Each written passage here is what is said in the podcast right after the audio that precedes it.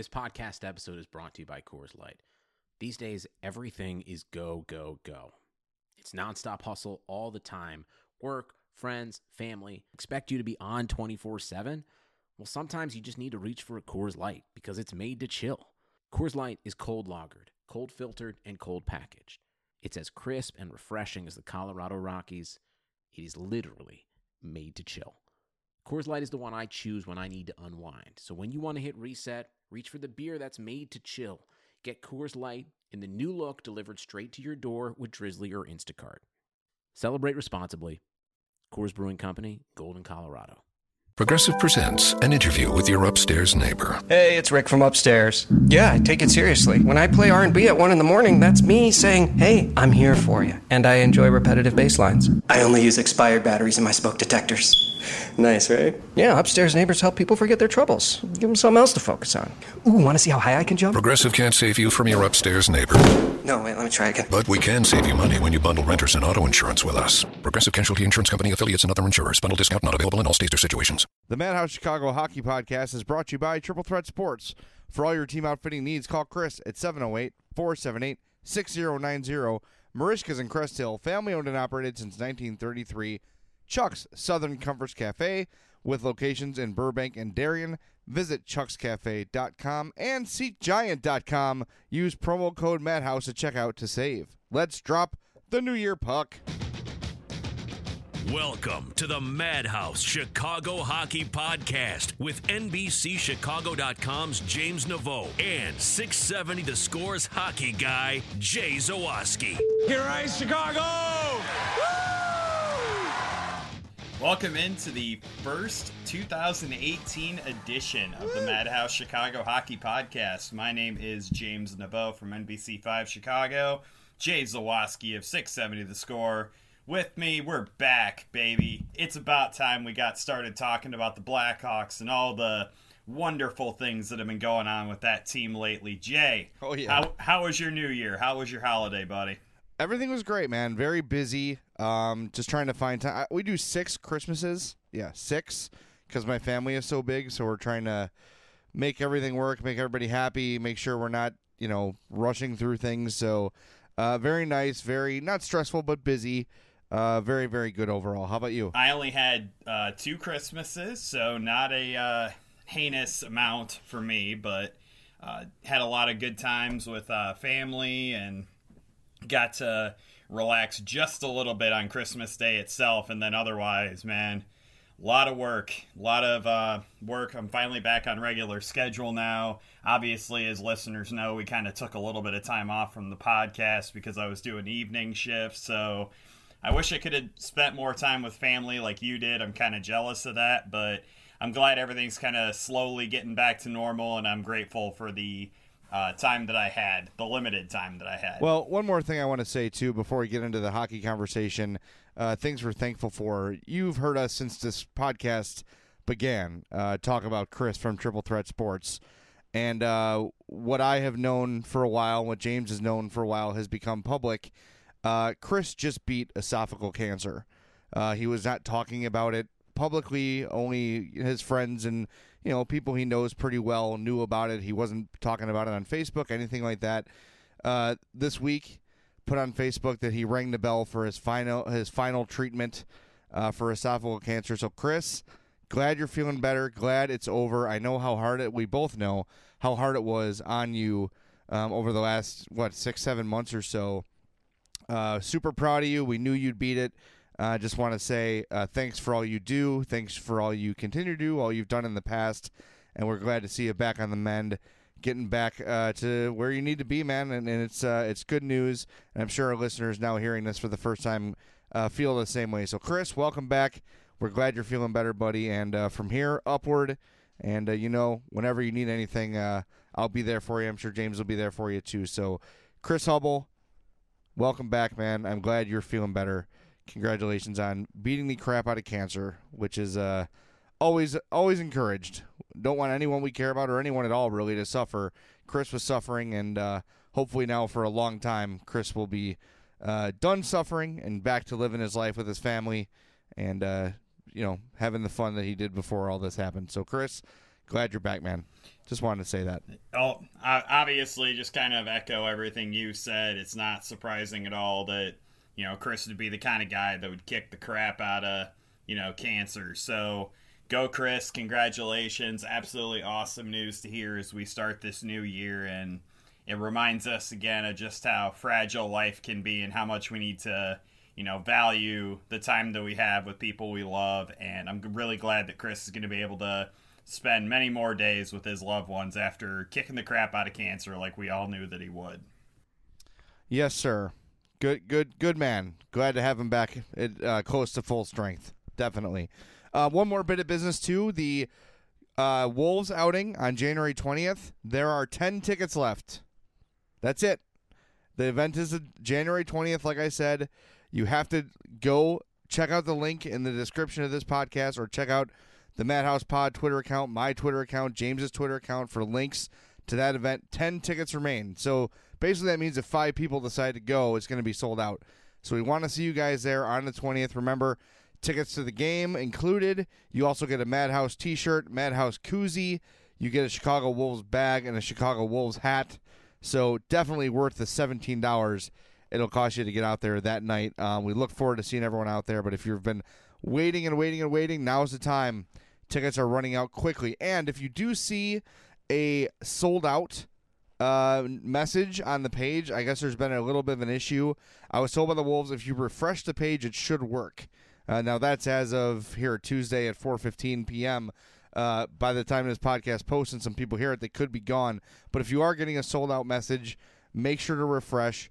Uh, if you're having any problems, hit up James or I on Twitter, and we'll help you out but uh, running out of chances to come out and join us on the 20th at the Allstate Arena. Okay, now, Blackhawks hockey. James, your thoughts? well, I've got a lot of thoughts. It's kind of hard to, you know, corral them all at once. I mean, I have been off for a few weeks here, so I guess we'll just, uh, we got to start with the obvious, man. And the obvious is that this team is still as inconsistent as ever. They can come out on a nightly basis and they can either give you something really great, they can forecheck the crap out of their opponent, they can show off all sorts of offensive skill, their penalty kill can look good.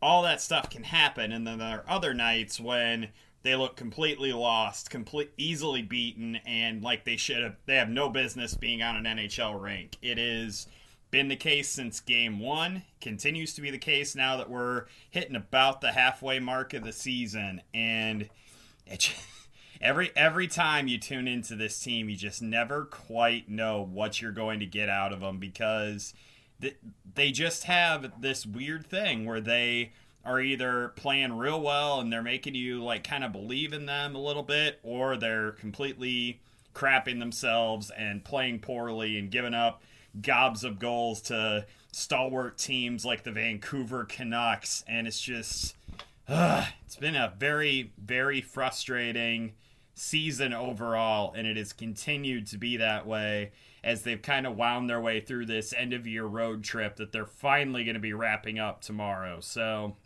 it's just it's crazy. It's it's been just a roller coaster weird ride of a season and I don't feel like we have any more definitive of an idea of what exactly the identity of this team is than we did in game one because they're never consistent enough for us to get it.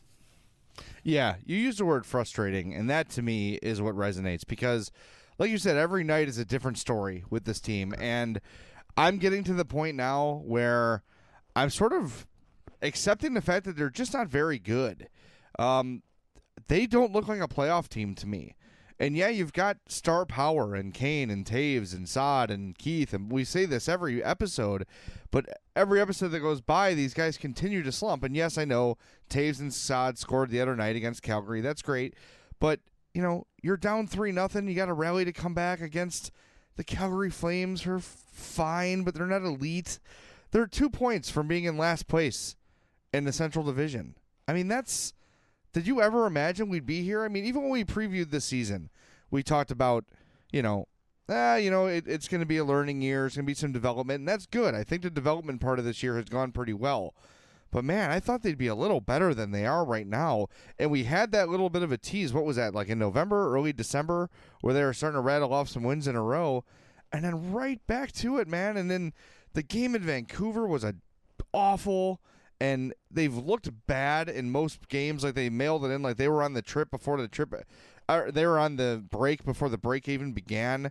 It's just uncharacteristic for this team to look like they're not playing hard.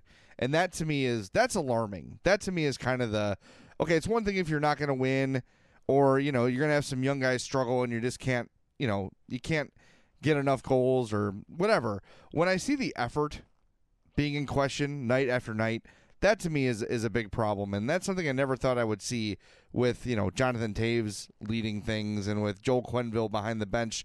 Those are the sort of things you thought you could take for granted. I have questioned the effort of this team more often than I would like to admit, and uh, to me, that's a huge, huge issue. Yeah, and what what comes up every single time that you question the effort level of this team, you question whether or not they need a change behind the bench, the whether they need a new voice commanding them and you know, pushing them forward and kind of directing the ship. And I went kind of on a little bit of a tweet storm the other day after I think it was the Vancouver game or maybe the Edmonton game, one of the two. And I just, I basically said flat out, I said, there are two reasons that you would fire Joel Quenneville. One reason is that you think that doing so will spark this team to heights that they have within themselves. And two, you do it if you really think that he, they've tuned him out, that they have just kind of things have run their course with him, that you know he's not going to be the guy here much longer because no one's really listening to him. And the more I thought about it, the more I was like, there's no reason to really fire Joel right now. Yeah, like you can spark the team. Yeah, you can maybe, you know, a new voice will kind of guide them in a new direction. But is this team really good enough to where if you fire Joel Quenneville, that they're somehow going to be able to kick it into another gear? And I honestly and legitimately do not think that they have that gear. I just really don't. Well, that's a tough question. And I feel like all this discussion about Joel Quenneville being fired is sort of a waste of time. We still should do it because I think that I do think that the message is worn out. And when you say they're tuning him out, and I don't want to speak for you, but I think you're saying this, you're not saying that it's a conscious decision to no longer listen to Joel Quenneville. Like, nope, we're done with this guy. His message is old. It's not that. But the guy's been here so long, and you've played the same system for so long, and you've heard the same coaching techniques for so long that at some point it just stops registering, right? You just sort of stop hearing it. You're just sort of stuck in your ways. And I do think that a coaching change at some point could inject some life into this roster. Maybe if Jonathan Toews starts getting used differently, he'll score more often. Maybe not. Maybe the same with Brandon Saad. Who knows? But I do know that this team does look stuck in neutral. And I'm not blaming Joel Quenneville. It's no one's fault. It's not his fault. I mean, most coaching, most coaches or managers, after about 10 years, they just sort of run their course. Look, Stan Bo- or Scotty Bowman was with how many teams in his career? Three, four. The greatest of all time has moved on. Mike Babcock has moved on. You know, great coaches have been fired and rehired by their teams. Joe Quenneville is not above that. And I think as we're looking at the trends of the last couple years, two first round outs in a row, uh, a subpar season this year, you know, maybe it's time to make a move. I say it's a waste of time to discuss this because I would be shocked if John McDonough would allow Joel Quenneville to be fired mid-season. I think if it's going to happen, it'll happen this off-season and they'll make it a, you know, Joel's going to retire or Joel's going to take a break or Joel's going to step away for a while or give him some other job in the organization, right? They will not air quotes fire air quotes punish Joel Quenneville for this year. If they let him go, I think it'll be this summer and it will be under the guise of retirement. Maybe not a guise. Maybe he actually will retire, but maybe it's a forced retirement. I don't think John McDonough will say to Joel Quenneville, second winningest coach of all time, three time Stanley Cup champion with the Blackhawks, you are fired and therefore put the blame on his head. I would be absolutely shocked if it happened. And if it was going to happen,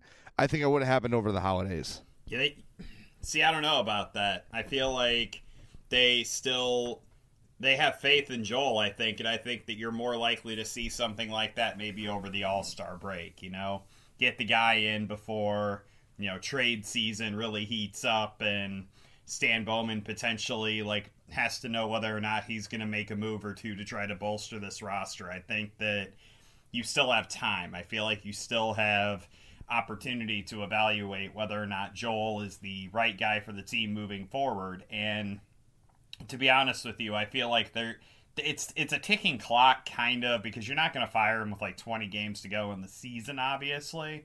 But I think that firing him around the All-Star break or something like that would it, it it's something that like maybe would happen. Like I don't think you can like definitively rule it out. But at the same time, I can definitely see what you're talking about where uh, Joel isn't going to be fired mid-season and fed to the wolves, and then even if he gets let go after the season, it's not going to be well, you suck. It's just you're not good enough anymore. It's going to be we're transitioning Joel to a senior advisor role or something like that. He's taking a break from coaching, whatever they want to spin it as, they will. And I think that you're right about that. Uh, going back to the effort thing, the tuning him out thing. You're absolutely right. It's not a conscious like screw Joel, we hate that guy, yada yada. He doesn't know what he's talking about anymore. But after a while, I feel like it would definitely start wearing on you. The the system that he's had in place has worked, and it's you know resulted in three Stanley Cups and a prolonged run of playoff success. But at the same time, it's a really grueling system to play. Constantly having to kind of watch your back at both ends of the ice and really be, you know, hard pressing defensive team. And I think that coupled with the fact that you're constantly having to deal with uh, shifting line mates and you're not really sure who you're going to be skating with on a night in, night out basis, I feel like that might start to wear on a guy after a while. Even though you're used to it, you still kind of like would want some continuity. And obviously, the way Joel coaches, if there's anything that's going wrong, his solution is to just jumble up the lines and see what sticks. And I feel like maybe that's something that's bothering the players, even sub, excuse me, even subconsciously, and kind of impacting their performance. Well, it definitely could be. I, I mean, you know, uh, it's hard to get in the mind of all these players, and you're not looking at one or two guys who are struggling. It's it's kind of everybody, you know. And, and when you when you look at it that way, you know, Joel's system is is great when it fits the roster, right? When the roster is right for it, when you have a lot of guys who are like Marian Hossa and Jonathan Toews and Brent Seabrook in their prime and Nicholas Hjalmarsson playing well and Duncan Keith playing at a Norris Trophy level, the system works very well. But now you've got some young guys who are not quite the two way stars that Hossa and Toews are, right? Like Nick Schmaltz, Alex DeBrincat, nice players with decent two way games, but they're not gonna they're not gonna be mistaken for Selke candidates at any point in their career, right? You've got to adapt the way your system works to the players you have, and that I have not seen from Joel Quenneville. I haven't, and I don't know. Maybe we're making too much of it. Maybe we're just looking for an excuse or an explanation as to why this team that we expect to still be very good is just very average right now. I don't know, but you can't fire all the players. You're not going to trade Jonathan Toews. You're not going to trade Patrick Kane, right? You're not going to trade Duncan Keith. I don't think you're going to see a wholesale fire sale. So the sort of the natural answer is, okay, things aren't working. You got to make a change up front, and it's either Joel Quenneville or it's Stan Bowman. And right now, if I had to bet, I would think that Stan Bowman is the one who will be safe through this first round of uh, if there is a move made. I think Bowman will be the one that wins out in the eyes of John McDonough. You think that uh, McDonough is probably going to go into it with the notion that Stan should be able to pick a second coach, basically. Like, he. I, I would imagine he wasn't technically GM of the team when Savard got fired, was he? I think that happened during Dale Tallon's regime. Yes. Okay. So I'm, I'm sure you're correct. I'm, su- I'm, I'm sure. yes, I'm are sure that Stan had like something to do with Joel being brought in as a consultant and kind of almost coach and waiting kind of thing. I'm curious if McDonough is going to give him an opportunity to hire a second coach. I feel like reasonably it makes sense. He's had enough kind of successes in his career as a GM, but at the same time, you have to ask yourself is Stan immune from just being swept away along with Joel? Like, do you think there's any kind of possibility that John McDonough says, "Hey, you your players are not developing the way that we should. We do not have any type of defensive pipeline whatsoever. Your only hits have been these like free agents that you've signed from Europe. Like, I think there's any way that Stan Bowman gets the axe too. Yeah, I think there's. I think it's possible. I, I, I don't know. I mean, McDonough for his uh, you know big smile and and gregarious attitude behind the microphone and in front of the camera is one thing, but he's ruthless. And I mean that in a good way. Like the dude wants to win. He wants things to be great. He wants the team that he's in charge of to be elite. And right now the Blackhawks are not elite. And who's to say, you know, if he gets pissed off one day, let's say the Hawks lose 8 of 10 here, right? Who's to say he just doesn't blow everything up? I don't know.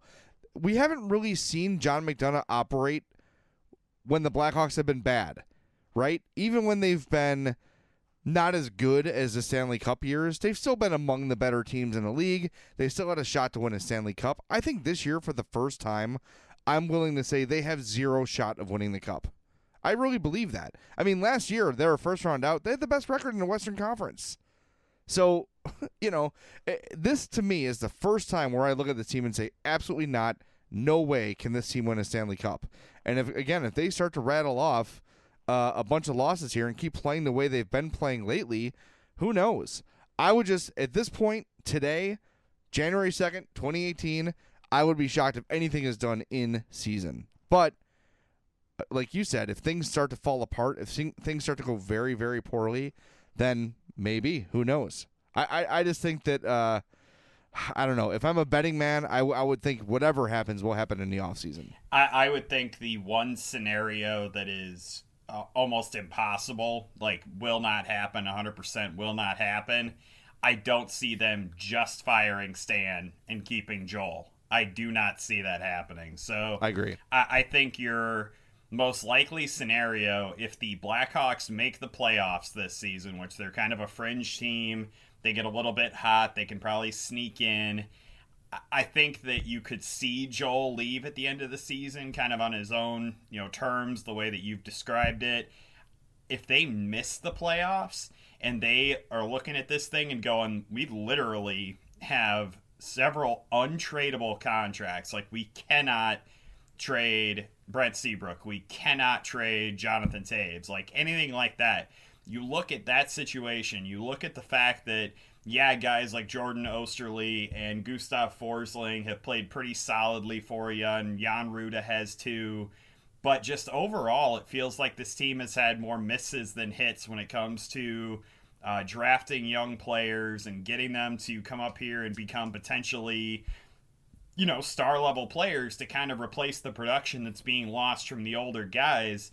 You can look at all of that kind of figure that the arrows are pointing down for this team and just say, to heck with it. We're burning it down. We need to start from scratch and get a new scouting philosophy, a new drafting philosophy, a new free agent philosophy, and just clean house. Like, I, I really feel that if this team ends up missing the playoffs, you cannot rule out Stan Bowman and Joel Quenneville both being swept out. Like, I just, I really do believe that John McDonough and Rocky Wirtz have that in them that if they think that's the best way for the franchise to move forward and to not become stagnant, then they're going to be willing to do that. Well, I like the direction you're going. Let's take our first time out, and when we get back, we'll discuss that a little bit and potentially what it could mean for the roster if they don't make the playoffs. If guys start getting laid off, what would that mean for the roster head? Before the break, want to tell you about our friends at Merichka's. 604 Theodore Street in Crest Hill, family owned and operated since 1933. Our longtime sponsor, outstanding. Every Chicagoan should make the journey to Merichka's at least once in their life. And if you go once, you're going to go 10 times, or 30 times, or 50 times, or 100 times. It's that good. They're famous for their poor boy sandwich. It's outstanding. That should be the thing you order the first time you go. The poor boy is their trademark, but everything there is good from the chops to the seafood to the Icelandic cod, hand cut on premises. That's James's favorite. They've got banquet facilities for up to 110 people, a full bar with craft beer. It's a great place. Make sure you check out Merichka's. They're closed only on Easter. Wait, Christmas, Easter, to the 4th of July, and Thanksgiving. I think I got that right. So go to Merichka's. Check them out, merichkas.com or facebook.com slash Merichkas. That's M E R I C H K A S. When we come back, we will take a long look at the future of the Chicago Blackhawks on the Madhouse Chicago Hockey Podcast.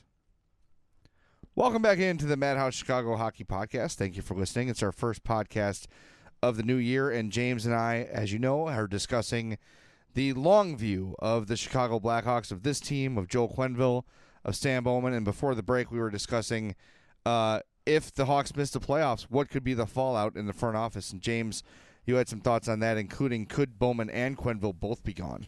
Yeah, and I think that the thing we need to keep in mind here is that a lot of people have just kind of assumed that John McDonough is loyal to a fault to guys and that he likes the marketability of having a guy like Joel Quenneville behind the bench and selling Binny's Beverage Depot and all that stuff. And that's all well and good and fine, but there's one thing that John McDonough he likes more than all of the rest of that, and he's found out that winning is what sells. And I feel like if they miss the playoffs, I feel like it sends a very strong signal that the arrow is pointing down with this organization. And I think we've been talking about this all season that we kind of are worried that as the old guard kind of starts to fade into the you know background a little bit, the the Brent Seabrooks of the world start to get older and Jonathan Toews his struggles become more of the regular instead of the abnormal. I mean, you just you look at this thing and you go, this arrow's pointing down isn't it? Like it really feels that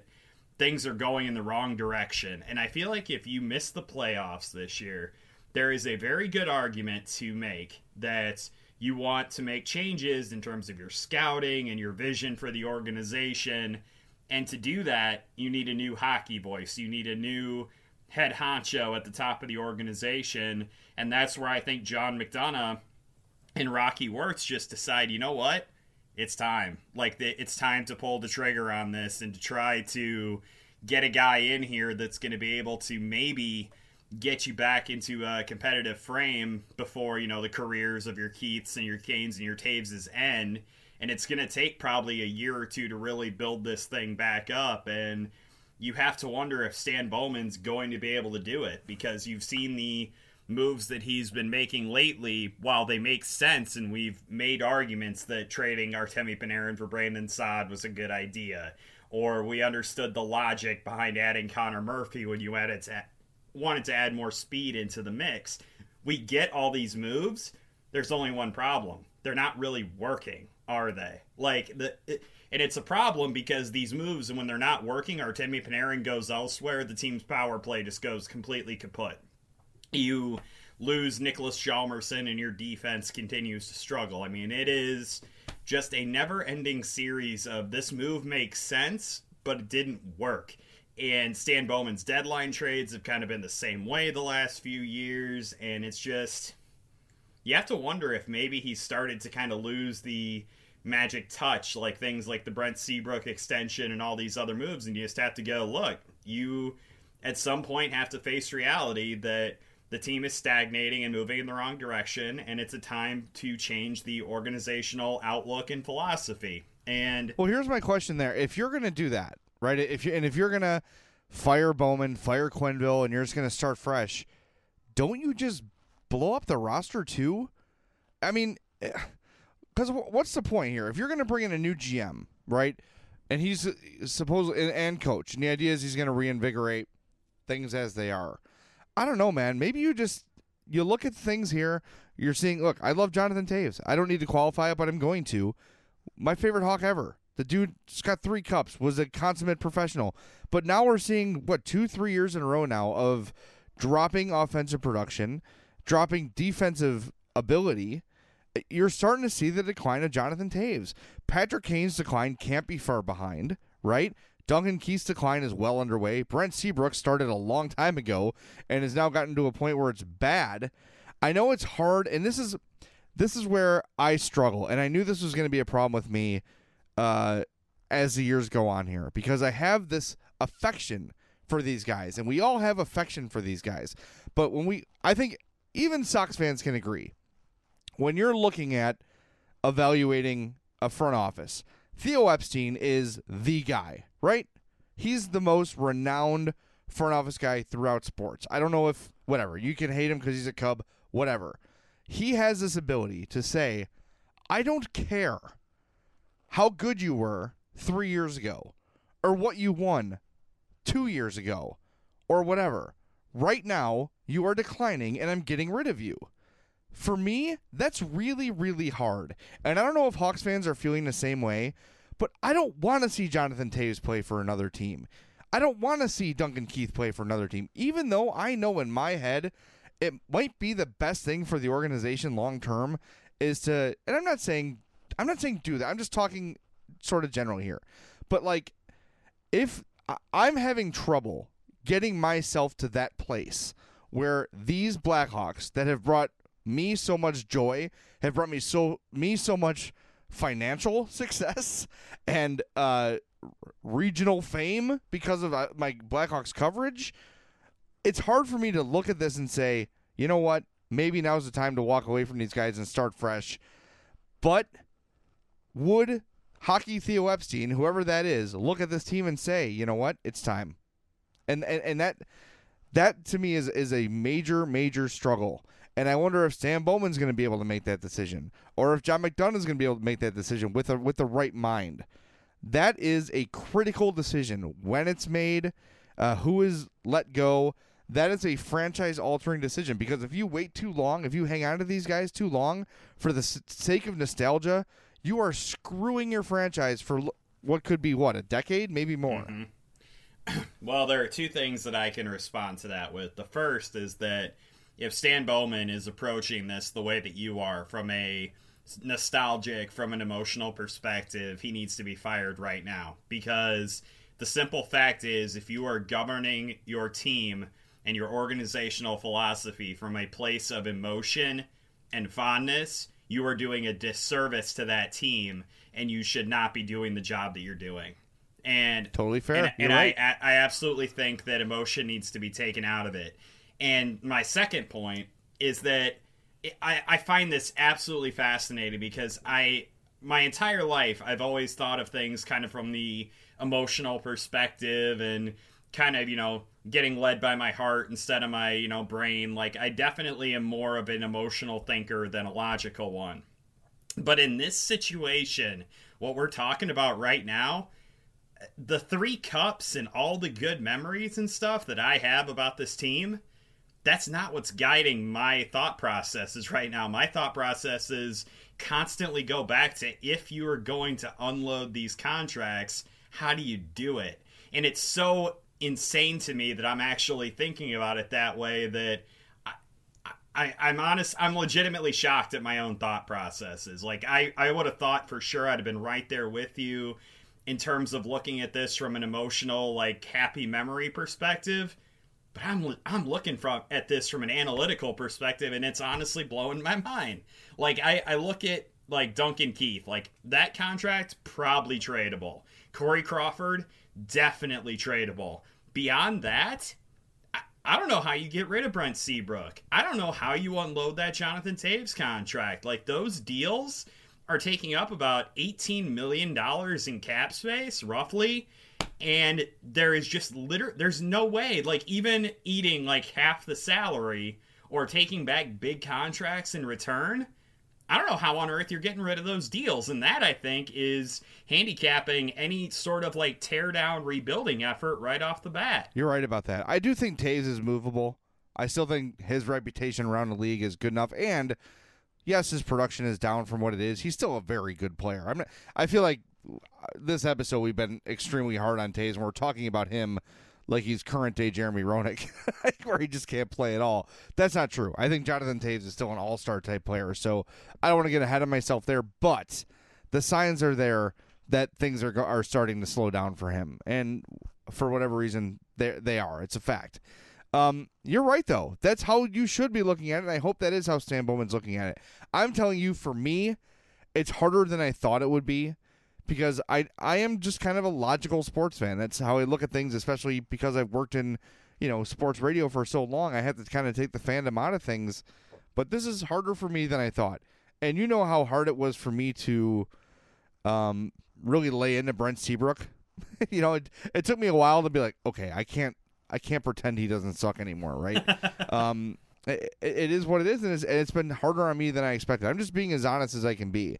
Um, I don't know. I, I do think we're a bit ahead of ourselves here, but th- I hope that Stan Bowman started asking these these questions two years ago, right? Because that's his job. While fans might not be ready for it, the GM should be ready to pull that trigger before the fans are. Just kind of by definition. So um, I don't know, man. There's there's a lot to uh, unpack. I think the next month is critical for this team this year, for the organization going forward. I, I mean, a good month, and maybe you say, okay, you know, maybe they're better than we thought. Maybe they're finding their way. But if they have another month of like win, loss, loss, loss, win, win, win, loss, loss, loss, you know what I mean? Like if it's just whatever random outcome every night, then big time evaluation needs to start happening, and it needs to start happening quickly. Uh, from the front office to the head coach to the roster. Um, I'm not. Are you right now? Are you thinking about upgrading at the trade deadline? Absolutely not. One Hell no, one, right? 100% no. I am not thinking about losing assets at the trade deadline. If anything, I'm thinking about how I'm going to get assets at the NHL draft. That's the next time I'm really getting active in terms of doing things to this roster. Yep. I'm with you, and I think a lot of fans are too. Let us know. You can always let us know how you're feeling uh, at madhousepod at gmail.com. Hit us up on the Twitter at madhousepod or on James or I's personal Twitter. I'm at, at jzawaski670. James is at James Neveau. Yeah, but let us know how you're feeling about everything with the Hawks. I know you have with your emails. We're going to get to those in a little bit. We're going to take another quick timeout. When we come back, we're going to discuss the Winter Classic. Did you know that happened? yeah, I had to remind myself too. Uh, before we do, our friends at Triple Threat Sports, we told you about Chris earlier. Chris is a great guy. Glad he's getting better. Uh, but they are and will always be the best place to go in town to get your jerseys lettered, to get your NHL jerseys made. But did you also know they're the best place to go to get your teams, uh, your team outfitted? You got a hockey team, softball team, lacrosse team, whatever. Need uniforms, need sweatshirts, need uh, off ice apparel. Triple Threat Sports will help you. They will also help you design the look, the logo, everything that goes into it. So hit up Chris at triplethreatsports.com. Uh, yeah, email is chris at triplethreatsports.com at 708 478 6090. That's Triple Threat Sports. They will hook you up. We'll be right back with some Winter Classic discussion and your emails on the Madhouse Chicago Hockey Podcast. Welcome back into the Madhouse Chicago Hockey Podcast, a very serious and kind of depressing episode. So let's have some fun. Let's have some fun at the expense of the league. James, the Winter Classic was this weekend. Boy, what a game it was, right? I watched zero, I watched literally zero seconds of the Winter Classic. How about you? Do you even know who won? Well, my con- I do. My confession is that I didn't know who played the game until it was over. I knew it was the Sabres. I knew it was the Sabres. I had no idea they played the Rangers, who ended up winning the game in overtime. Um, but yeah, Sabres and Rangers at Citi Field in New York. Uh, we have discussed this before. When the NHL finds something, they just beat the hell out of it till no one cares anymore. Yep. I hate to say it, but the Winter Classic has far eclipsed dead horse territory. That thing is dead in the water. And I know the Hawks play at Notre Dame next year. I'll be excited for that, but I assure you, the country will not be. I can't wait to see the ratings for the Winter Classic. Oh my God, it was completely off my radar. There, there are two things that I'm gonna go ahead and say. One, I watched a little bit of the game, didn't see any goals scored, and basically missed all of those. The second thing, I still don't know who the home team was for that game. Was it the Rangers or was it the no, Sabres? the Sabres were the home team, which makes no sense. I, I, I don't because I don't. I don't know. Whatever.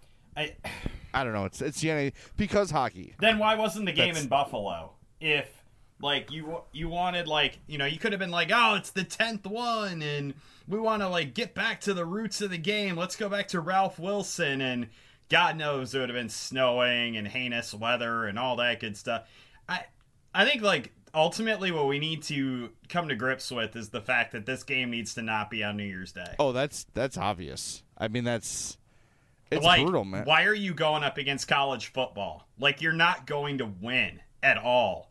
Like, the NBA has Christmas, the NFL has Thanksgiving, college football has New Year's Day, and the NHL keeps trying and trying and trying to gain a foothold on that day, and it's not going to work.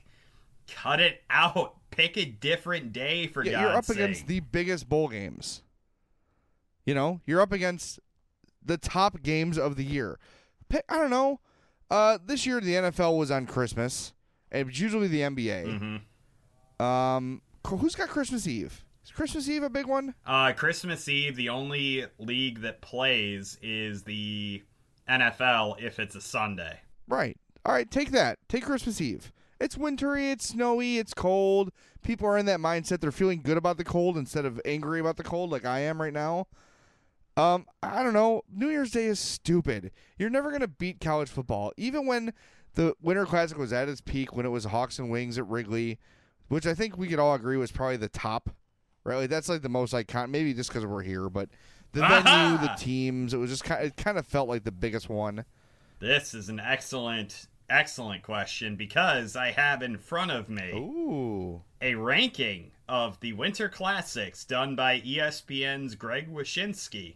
Yeah, by the way, did you remember that he's at ESPN now and not Yahoo? I did. Okay, good. I just wanted to make sure. Since you know you didn't watch the Winter Classic and you're not a true hockey fan. No, I just don't care Um, about the Winter Classic anymore because it's just a regular season game between the Sabres and Rangers, and I would never watch that. at Citi Field, like the most bland of the bland in terms of, you know, backdrops. Like Exactly. wh- when you literally freeze over the Mississippi River and play under the St. Louis Arch, I will pay attention. That I would watch. Yeah, I would 100% watch that. Absolutely. So, Greg ranked all 10 of the Winter Classics. Number 10, Gillette Stadium 2016 Canadiens Bruins. Okay. I did not watch a minute of that game, so I completely agree. It was crap.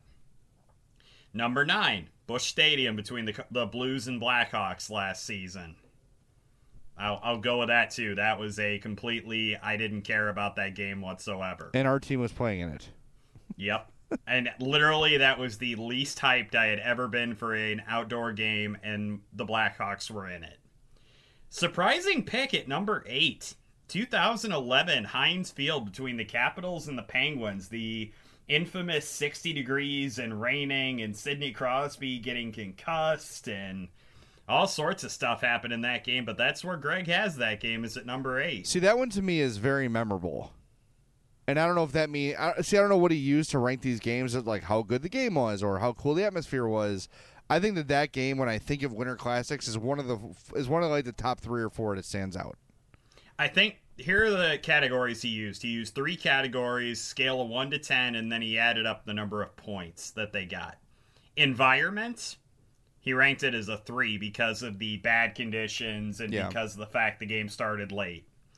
He also did hype, which he had that as a 9, big time hype, massive hype. First time they had ever done Road to the Winter Classic, by the way, on HBO. And it was awesome, and I loved it and then the game, which he rated a four because the Capitals came out and dominated the Penguins, and it wasn't all that competitive of a game. Okay, I'm down with that. That makes sense. So what's right. next? Number seven is Nationals Park 2015 between the Capitals and Blackhawks. Too bright. That's what I remember about that one. Very sunny.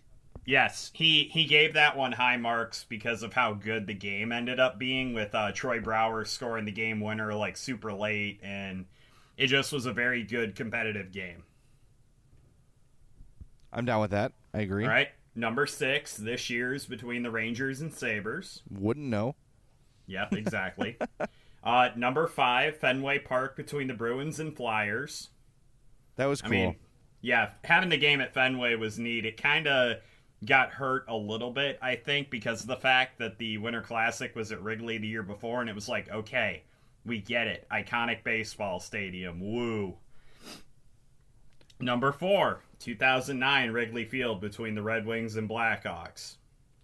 All right, uh, that's number one to me, but I'm biased. It got it got very high marks for environment and hype, but it got lower marks for the game itself. Yeah, the game wasn't great. The Red Wing, the Blackhawks came out, took a big lead early, and then the Red Wings stomped them the rest of the game. Number three, 2012 Citizens Bank Park between the Rangers and the Flyers. Hype and the game itself got huge marks, and that's why they pushed it up to number three. All right, it's fair. It was a very good game. He, he pointed out that was the Ilya Bryzgalov year on 24-7, and it made it absolutely, like, memorable. Why you have having to be talk- mad? Okay, Oh so you're God, at we're at number two now. Can I make a guess on number one? Yeah, sure. I think it's going to be the Leafs Red Wings at the Big House.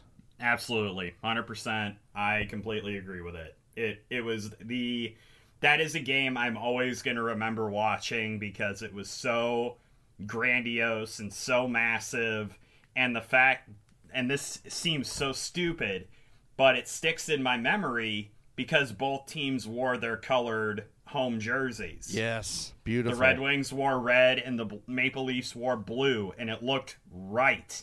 It didn't have the oh one team's in white. No, no, screw it. Just give me all the color. Give it to me. I agree. The more color, the better. As long as they're not nearly close, which red and blue are not. They shoot it every night. Why Yep. can't the red Blackhawks play the green Dallas Stars? Why not? Well, of course.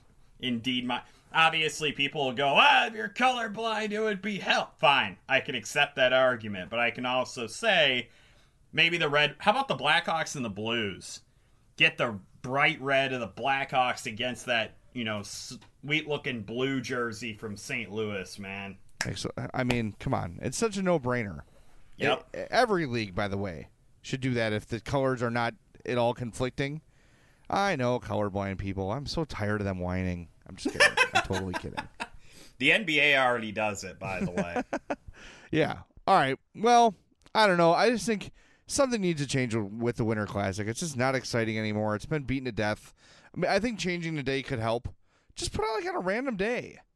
Pick it and make it Winter Classic Day. It doesn't need to be a holiday, right? Why? Why does it need to be holiday? I mean, I'm intrigued to find out from our listeners what their suggestions to fix the Winter Classic would be. Do you want to automatically make it a Stanley Cup final rematch?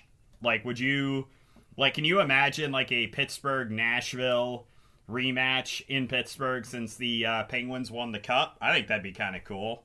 Or a couple of years ago when the Blackhawks and Lightning played in the game, having you know the game at U.S. Cellular guaranteed bank rate, whatever stadium name it is today, field. That'd have been fun.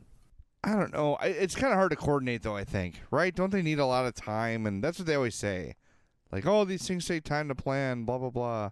Okay, When did they when did they release the NHL schedule? I don't know. Yeah, you're telling me that you can't just go, look, we're going to play, you know, a game between the two Stanley Cup finalists. They have to play twice a year anyway. Like, I, I don't understand. Like, yeah, you might get the same teams in that game over and over again, but at the same time, you're pretty much guaranteeing that you're always going to have competitive teams in the game. This year, the Rangers and Sabres Yeah. are crap. They are bad. about making it the All Star game? See, to me, I feel like that they don't want to do that because they want the Winter Classic to be its own thing. They don't want it to just be the All Star game outside. All right, I guess. I mean, I was so excited for the idea. It was such a great idea to do this. It made so much sense. It was executed so well. And now it's just been so beaten and boring and ugh, I don't even Well, care. you know, you know why it is. You know why it is. It's because of the Stadium series. They tried to, you know, just expand the idea and have like 18 outdoor games a year. It took away the Definitely. specialness Well, of it. another mixed calculation by the NHL. What a shock. All right, you ready to get some e- to some emails? We're getting very long here. uh, yeah, we can definitely do that. Sure, yeah, why not? Let's do it then. Email the guys at madhousepod at gmail.com or follow them on Twitter at madhousepod. The email segment, as always, is brought to you by our friends at Chuck's Southern Comforts Cafe, with locations in Burbank and Darien. Visit chuckscafe.com for locations, phone numbers, specials, all that good stuff. Chuck's is awesome. They're so good. Uh, something for everyone there. They specialize in Mexican and Cajun and in barbecue food, but they li- really have everything for everyone there. And know that you're not just going to go get some decent food at this place. Chuck's is gourmet bar food. That's how I would sum it up. Chuck Pine worked for renowned Chicago chef Rick Bayless, trained under him, and mastered and I think improved several of Bayless's recipes and techniques. uh, go to Chuck's. The place is awesome. You will love it. I recommend the jambalaya, which is outstanding. They have a seafood or non seafood option if you have an allergy. Uh, all the soups are tremendous. The gumbo, uh, everything's great. I love the wings there. I'm a wing guy. Wings are kind of my go to bar food. Their wings are among the best I've ever had. Uh, my favorite, though, is the Cochinita Pibil. That's the Saturday special. Make sure, go to Chuck's on a Saturday. Check out the Cochinita Pibil. You will be in absolute heaven. It is outstanding. Get some extra habanero sauce while you're there, though, and some extra tortillas because you don't want to run out. You just want to pig out and be happy and fat and full like I am every time I go to Chuck's. So check them out, chuckscafe.com for all the information there. So, email time. And I know it's been a while, so we're probably not going to get to everybody. But our guy Mark Van Warmer reached out to us and said, "Hey, make sure you answer my email." I said, "Okay, I will." You know what? Too bad, Mark. I don't wanna. Nah, Mark's a good man. No, he's, he's- always he- he's, he's a a- P one as we call it in the radio business. Oh, he's fa- no, he's absolutely fantastic, man. I love him. Yeah, he's the best. He says fighting is a part of the NHL. I was wondering, is there anything behind it? Is it just two guys working crap out? Do stars fight? Do teams have designated fighters? If goalies and players fight, does a goalie still get ejected? He's got some questions about fighting in the game. So it's going away, Mark. Uh, fighting is slowly fading out of the game, and, and for me, I think that's a good thing. It's bad for the athletes. You've seen the toll it takes mentally and physically on enforcers. Um, so, but yeah, back in the day, what maybe 10, 15 years ago, every team had an enforcer. It was a guy who it wasn't only their job to fight. There were some guys that could actually pay, play, like Bob Probert could actually play a little bit. He was an all-star player at one point in his career. Um, but most guys were just kind of thug meatheads. And the idea was that, well, you know, you're losing the game, things aren't going well, and you need to turn the momentum. And uh, that would be sort of the idea. Would you send a guy out to fight, and you would think if you won the fight, your team would then suddenly win the game. Some research was done and it proved the opposite, actually. The teams that won the fight were typically scored upon next. So there was really nothing to it. And as that sort of science has become um, part of the game and as teams have gotten more analytical and can look at the effect of these things, they've realized it really doesn't work.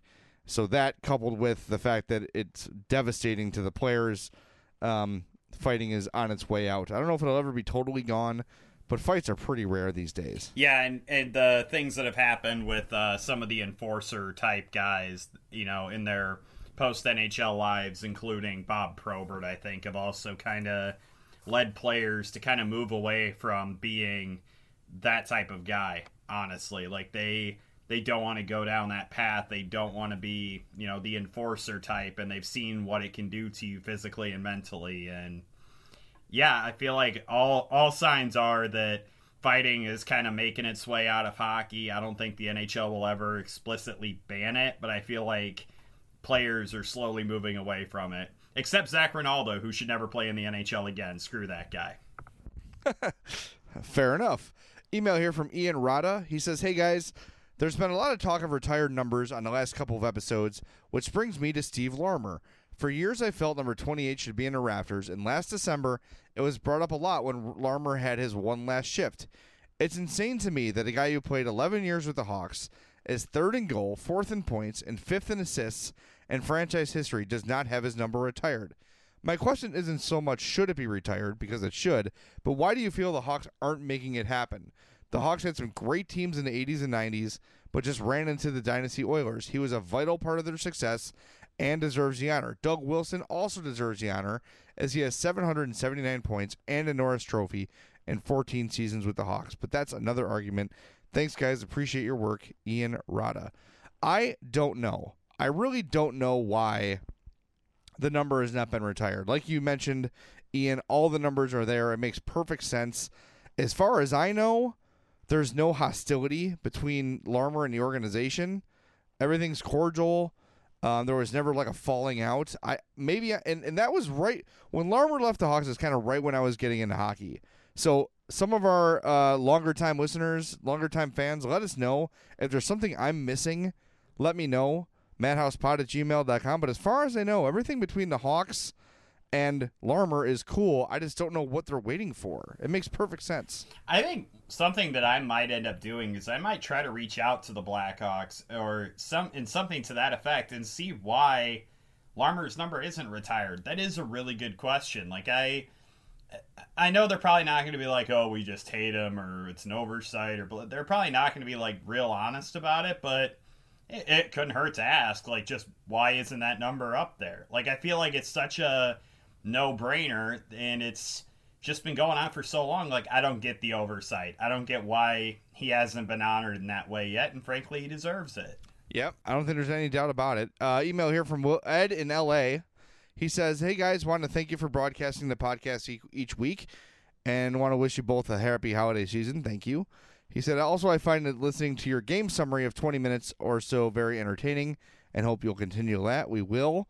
He says, uh, "One thing that pisses me off to no end is the stupid effing expansion draft." That has diluted so many good teams of depth and turned Las Vegas into a potential playoff contender. This isn't how it's supposed to work, and now you essentially have AAA talent playing in the NHL instead of in the minors where they belong. Why couldn't we just keep some defensemen and a good backup goalie? Anyway, rant over. Go Hawks. Merry Christmas, Ed from LA. Uh, I see your frustration. I'm actually I like the way they did the expansion draft because you don't have one new team trying to survive, just sort of wallowing in misery for their first three, four years of existence. This got them good right away, maybe too good right away. And um, I don't know. I know you're right about the team getting diluted. I, I, I, I, that's that's true. Rosters get diluted anytime the league expands, but I think for the most part, this Vegas expansion has gone very well. So I'm pleased with it. If they're going to have to expand, which we know they're always going to do, uh, I think they handled it the right way. And, and, you know what? I don't think the NHL anticipated that Vegas was going to go to the lengths that they did to make trades before the expansion draft. Like they did an incredible job of piling up assets just so they wouldn't take certain players or hey hey we'll take this guy if you want us to but you have to give us you know blah blah in a trade like it's absolutely amazing what they were able to do in that regard and I don't think the NHL anticipated Vegas being that savvy and piling up assets and one other thing we need to remember about Vegas not everything they did worked. Like the Shipachyov contract that they signed ended up being just a it was a catastrophe. Horrible, did not work in the slightest, and it hasn't affected them. It's amazing how they were able to construct this team and use every single available advantage that they got as part of that expansion draft. It's really remarkable. Yeah, and when you put a guy like George McPhee in charge of handling the team, a guy with a ton of NHL experience, a ton of GM experience, he's going to know what he's what it has to be done. And he found sort of I don't want to say loopholes. I think he was circumventing things, but like you mentioned, he found ways to get the players he wanted and to get the assets he wanted. And he knew that some teams were going to be like, "Oh God, please don't take this guy. What can we give you to not take this guy?" That's brilliant.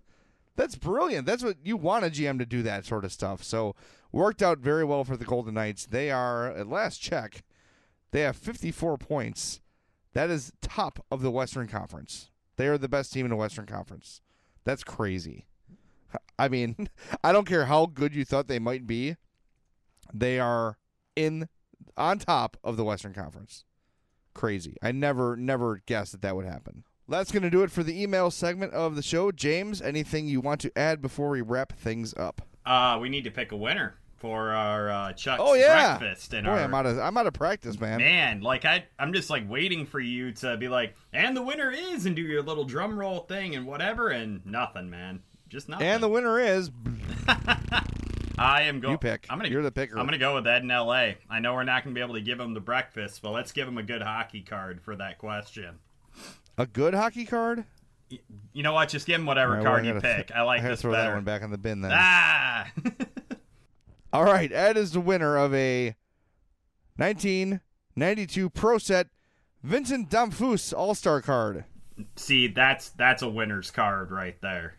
And that's why you tune into the podcast every week to find out which obscure 90s hockey player our listeners will win. well, thank you, Ed, for the email. Thank you for listening out in LA. Uh, and thank you to Chucks, as always, for supplying the breakfast. I'll pick someone at random and send them a breakfast. One of our longtime emailers that hasn't won yet. Uh, but always hit us up, madhousepod at gmail.com. And until next time, thanks for listening. The Madhouse Chicago Hockey Podcast has been brought to you by Triple Threat Sports, Merichka's, Chuck's Southern Comforts Cafe, and SeatGiant.com. Make sure 10 tickets left. Buy those tickets to our Wolves event on January 20th. Come out, see the Wolves, get a Madhouse t shirt, get a Madhouse koozie, get a Wolves hat, a Wolves bag. Totally worth the $17 ticket to come out to Rosemont and watch the Wolves battle the Condors. It'll be a great time. We can't wait to see you there January 20th. Check the description of this podcast for a link to buy tickets. But until next time, I'm Jay Zawaski for my partner James Neveau. Thanks for listening to the Madhouse Chicago Hockey Podcast.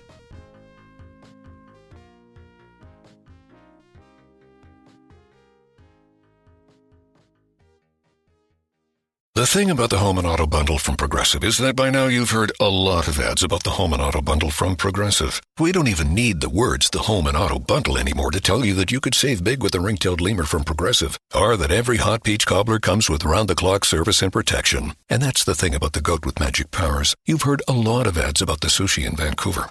See how much you could save with the Home and Auto Bu- with the Shaman in the Jungle from Progressive. Progressive Casualty Insurance Company affiliates and other insurers. Bundle discount not available in all states or situations.